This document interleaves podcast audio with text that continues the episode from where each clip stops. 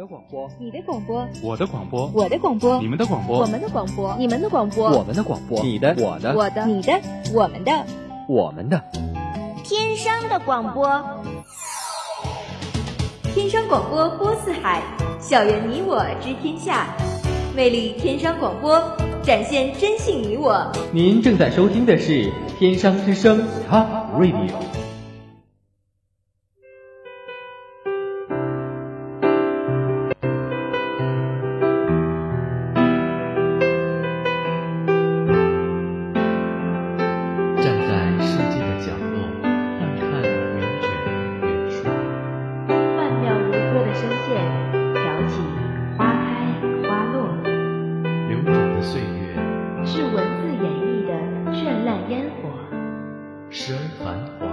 转瞬宁静落入心灵中文字的世界。与你一起轻舞飞扬。文苑漫步。文苑漫步。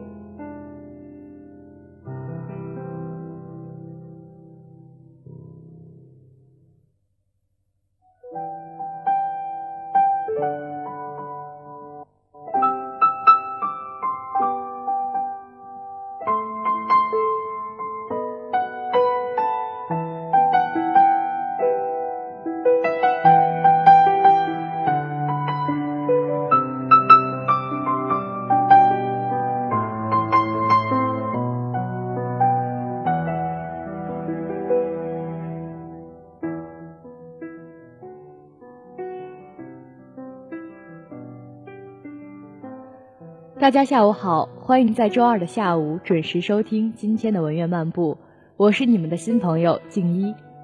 大家下午好，我是清北。当一段感情走至缘分的尽头，当对自己颇为重要的人选择离开，我清楚的知道这些磨难都是为我而来。不过没关系，一切都会过去，只要过了七天。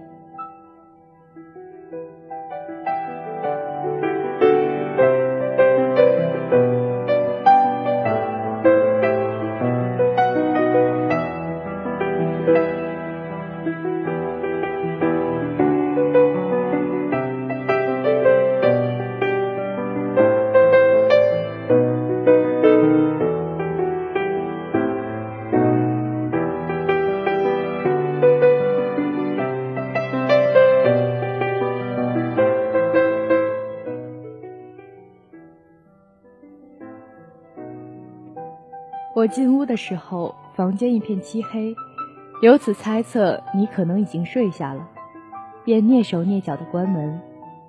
可走至角落，却看见远处依稀有星火。我走近才看到那一簇星火映着你面无表情的脸。你又抽烟。我想把你手中的烟拿走，你却起身按灭了它。这回四周才真正的陷入了一片黑暗。没交电费，物业把电停了。你在黑暗中阴哑的说道：“我没有接话，从包里摸出手机，借着屏幕微亮的光，拿起茶几上的水杯，正准备喝，才看见杯中飘着的一层油腻，又将杯子放下。你就是在这时抱住了我。”你说：“安飞，我失业了。”我转过头，诧异的看着你，不是因为你丢了工作，而是因为你的健忘。你昨晚就已经告诉过我了。若不是因为这个，我们昨晚又怎么会吵架？你说。你的老板如何苛刻你们这些公司最底层的小文员？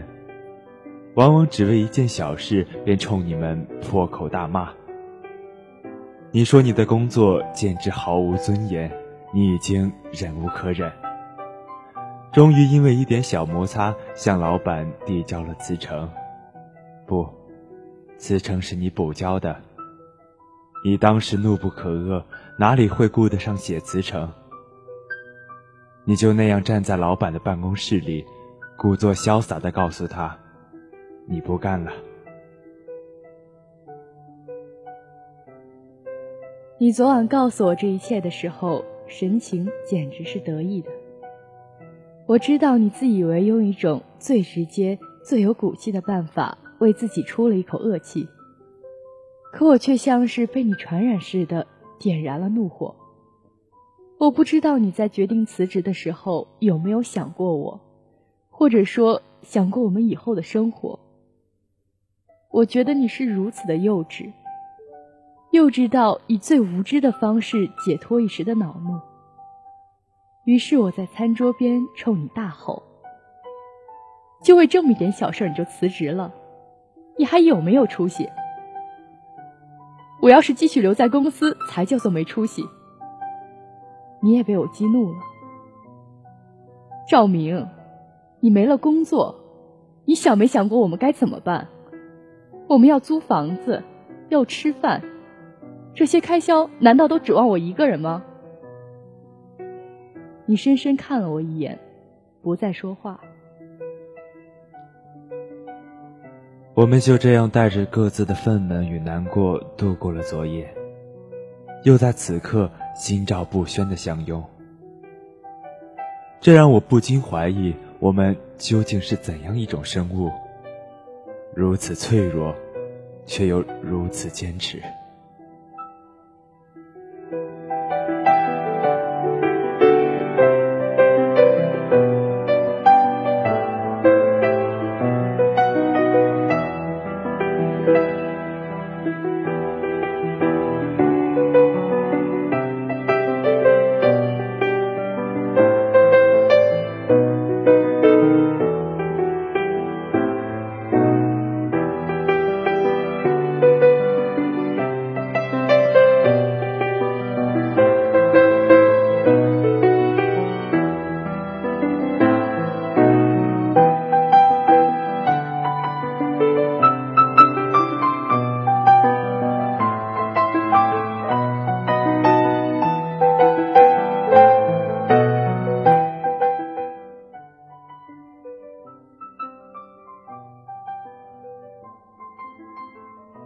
次日清晨起床的时候，我便感到一阵眩晕。强撑着洗漱完毕，你看出我身体不适，把手放在我的额头，又挨了挨自己的额头，下了结论：你发烧了，今天请假吧，在家休息。我张口才意识到自己的声音已经沙哑。没事儿，我就是有点感冒。今天要开会的，我还是去吧。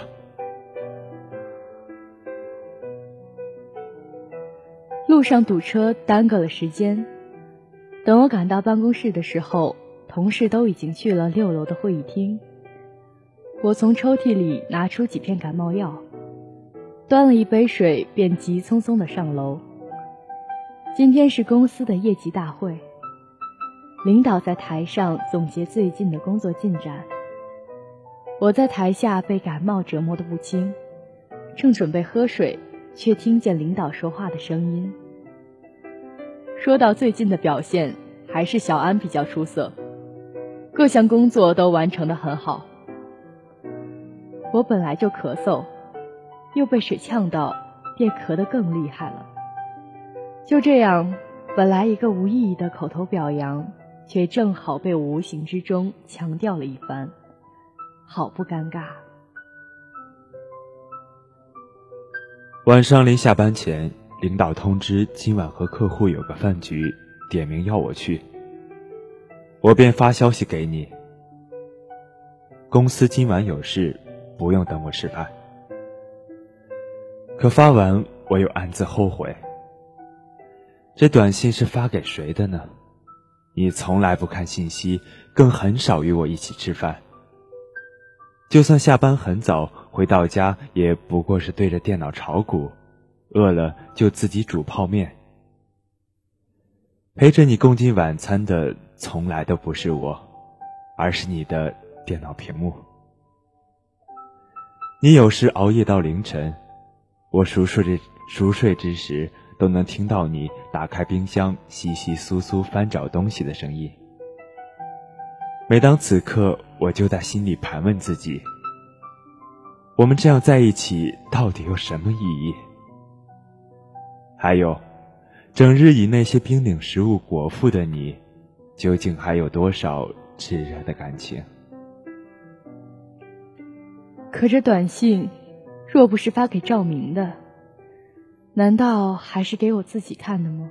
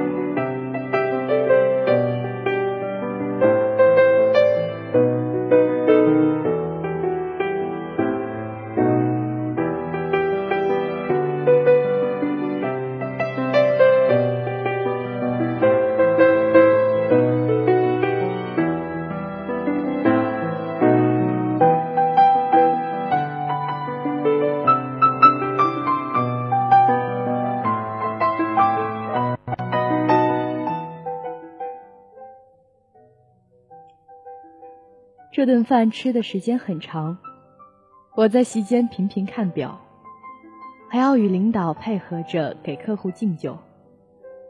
来的路上，领导已经叮嘱过，这次的客户非常重要，年底全公司人的奖金能不能翻倍，全看与他们今后的合作怎样。等我们离开饭店，已经是晚上九点半。我又看了一眼手机，赵明果然还是没有回短信。我站在饭店门口，冷风迎面扑了过来，突然就是一连串止不住的喷嚏。领导见状，便提出开车送我回家。可我怕赵明看到了会误会，便连连忙说不用了。但领导比我还固执。他反反复复只说一句话：“走吧，顺路的。”我坐在后排，只能看到领导的后脑勺。他今年已经四十多岁了，有一个温柔贤惠的妻子，还有个聪明可爱的孩子。去年年会的时候，领导把家人都带来了公司。我听他妻子说。他们最初来到这里打拼的时候也是很辛苦的，不过好在还坚持了下来，才有了今天。我望着领导，就想起了赵明。如果我们也能这样吃苦的坚持下来，还有没有可能在以后得到一个令人艳羡的结果？车开进了我居住的小区。回家了，让你男朋友给你煮点姜汤，感冒好的快些。领导的声音传入了我的耳朵。好，知道了。我道过谢，便下了车。除此之外，我们再也没有其他的交流。我回到家，便看见赵明坐在电脑前，端着一碗泡面。电脑屏幕上显示着今天的股市走向。应酬完了，你感冒好些了吗？他放下了碗，抬眼看我，感觉比早上走的时候更严重。我累得瘫倒在沙发上，忍受着全身无力带来的困乏。那就明天请假吧，好好休息。请假就没有全勤奖金了，而且快到年底了，假也不好请。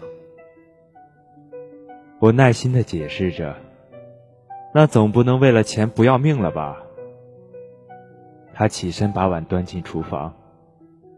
我眼看着赵明懒散的样子，不知从哪里涌上来了一阵怒气。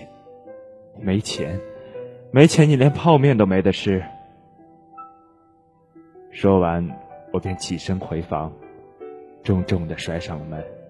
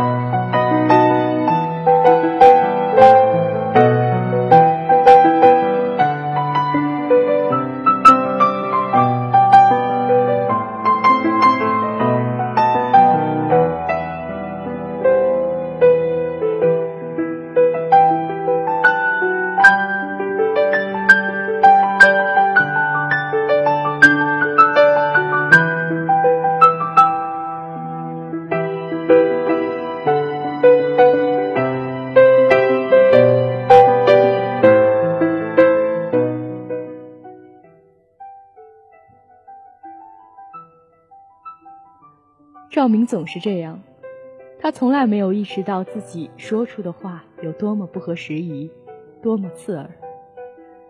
我们从大学就已经在一起，一直到毕业后各自找工作，为生计打拼。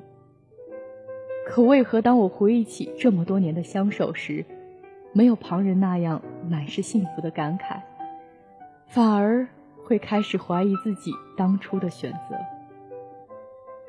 恋人、情侣，那不过都是对彼此身份的堂皇称呼。一旦真的有现实笼罩，就像是神话传说里的那些妖魔鬼怪遇上照妖镜，立刻就现了原形。我就在胡思乱想中睡去，梦里居然是我和赵明的婚礼。我穿着一身雪白的婚纱，站在酒店的大厅等他。身边还不时有人来催我快点，因为婚礼马上就要开始了。我站了很久，才终于看到了他。赵明穿着便服，抽着烟朝我走来。我正要问他为什么没穿婚婚礼的礼服，他却先开口说。你怎么穿着婚纱？我们不是今天结婚啊！我正不知所措的时候，梦醒了。我看了一眼手机，凌晨三点。不用摸额头，我也知道自己在发烧。我看到床头柜上放着几片药和一杯水，身上也多了一床被子。想必是我睡着的时候。赵明进来看过我，我强忍着眩晕走出房间，没有吃药，而是去厨房熬姜汤。我一边切姜片，一边回想刚才梦里的内容，竟然一阵恍惚。真可谓是日有所思，夜有所梦。梦里赵明不紧不慢的样子。和现实生活中的他倒真是如出一辙。只是，我们，我们究竟能不能走进婚姻的殿堂呢？或者说，与他结婚，我真的不会后悔吗？锅里飘出一阵浓烈的气息，那是独属于生姜的味道，辛辣但是独特。我盛了一碗，一口口喝下。他可能治不好我的感冒，但总归是个安慰。这想法，一如我现在对赵明的感情。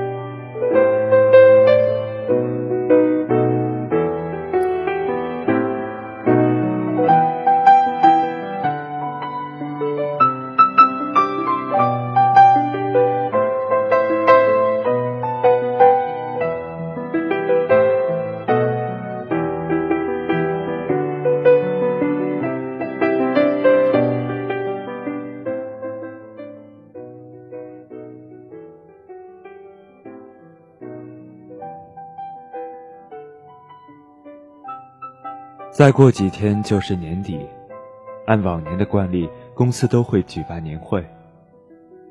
之前领导还特地找我谈话，要我盛装出席，因为我作为优秀员工需要上台致辞。我顶着感冒的重症，加班了两个深夜才写好了演讲稿。赵明倒是不再看股票了，他每天都在找工作，在网上投递简历，跑一个又一个招聘会，忙得不亦乐乎。年会当天是我感冒的第六天，我的症状减轻了不少，化妆后看起来也勉强算是容光焕发。致辞结束后，领导端了一杯酒走到我旁边，还没寒暄几句就开始咳嗽。他打趣说：“大概是被你传染了，我也有点感冒，是吗？”我笑道。难怪我感冒快好了。说完，我们便一起笑了。领导又说：“我有一副治感冒的中药方子，托朋友开的，很管用。下次感冒给你试试。”不用了，我脸上仍仍然带着笑容。姜汤就很好。告诉你个秘密吧，领导声音放低了一些。新年过后我就要走了，去别的地方发展。那公司有人帮我打理，你好好干啊，也许明年会有晋升的机会。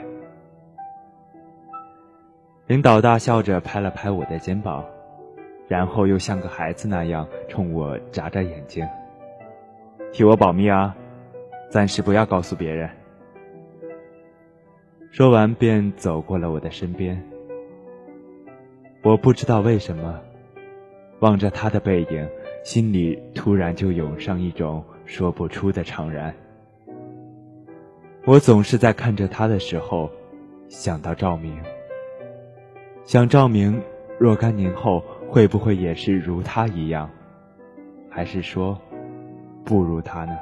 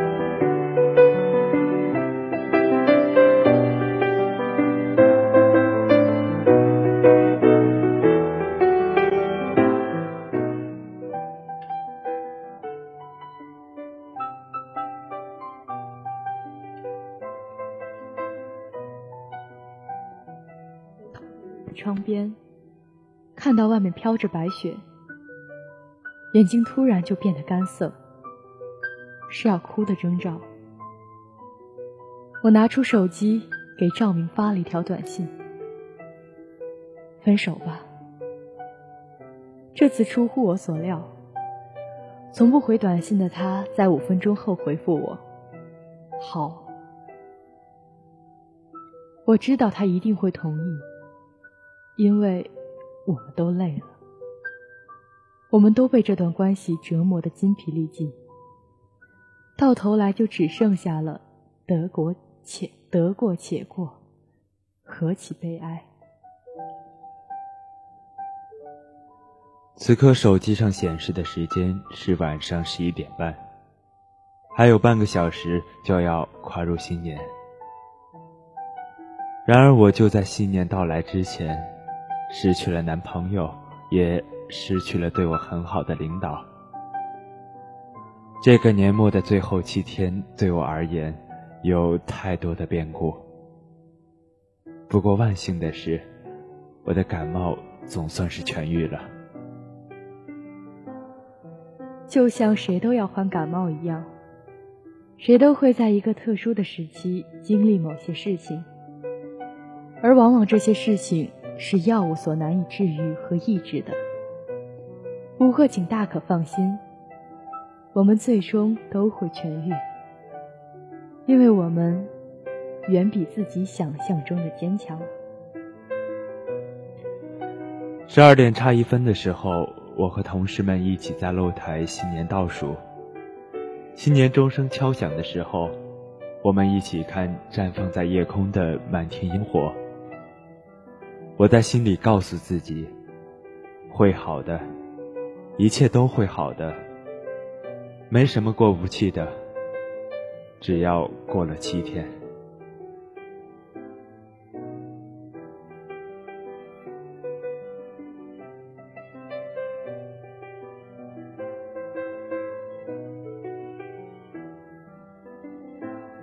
好了，今天的文苑漫步到这里就要和大家说再见了。